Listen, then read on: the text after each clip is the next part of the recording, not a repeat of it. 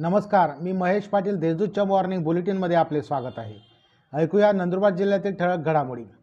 Police दलातर्फे दोन हजार जणांवर कारवाई साडेचार लाखांचा दंड वसूल.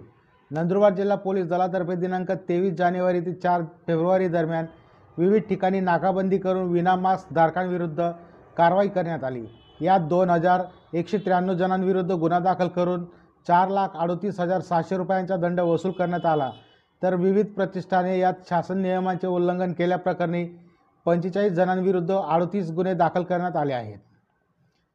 जलजीवन मिशन अंतर्गत आयकॉनिक सप्ताहाचे आयोजन स्वच्छ भारत मिशन टप्पा दोन व जल जीवन मिशनची गती वाढवण्यासाठी जिल्ह्यातील सर्व शाळा अंगणवाडी आणि ग्रामपंचायतींमध्ये आयकॉनिक सप्ताह राबवण्यात येणार असल्याची माहिती जिल्हा परिषदेचे मुख्य कार्यकारी अधिकारी रघुनाथ गावडे यांनी दिली.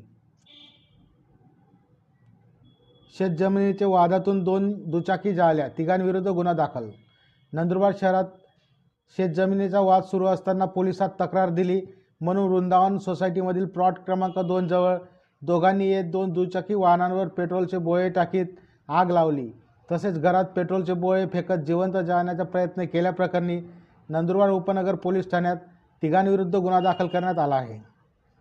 घराच्या जागेच्या वादावरून पती पत्नीवर प्राणघातक हल्ला घराच्या जागेच्या वादावरून पती पत्नीवर प्राणघातक हल्ला करण्यात आल्याची घटना शहादा तालुक्यातील कणसाई गावात घडली.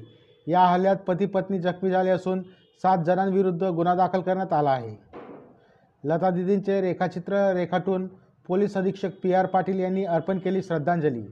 भारतरत्न भारताच्या पावन कोकिळा म्हणून प्रसिद्ध असलेल्या लता मंगेशकर यांचे आज ब्याण्णव वर्षी निधन झाले. नंदुरबार जिल्हा पोलीस अधीक्षक पी आर पाटील यांनी लतादिदींची पेन व पेन्सिलच्या सहाय्याने अवघ्या वीस ते पंचवीस मिनिटात पाच बाय दहा सेंटीमीटरचे रेखाचित्र रेखाटून आगळीवेगळी श्रद्धांजली अर्पण केली. या होत्या आजच्या ठळक घडामोडी. अधिक माहिती व देशविदेशातील ताज्या घडामोडींसाठी देशदूत डॉट कॉम या संकेतस्थळाला भेट द्या. तसेच वाचत रहा दैनिक देशदूत. धन्यवाद.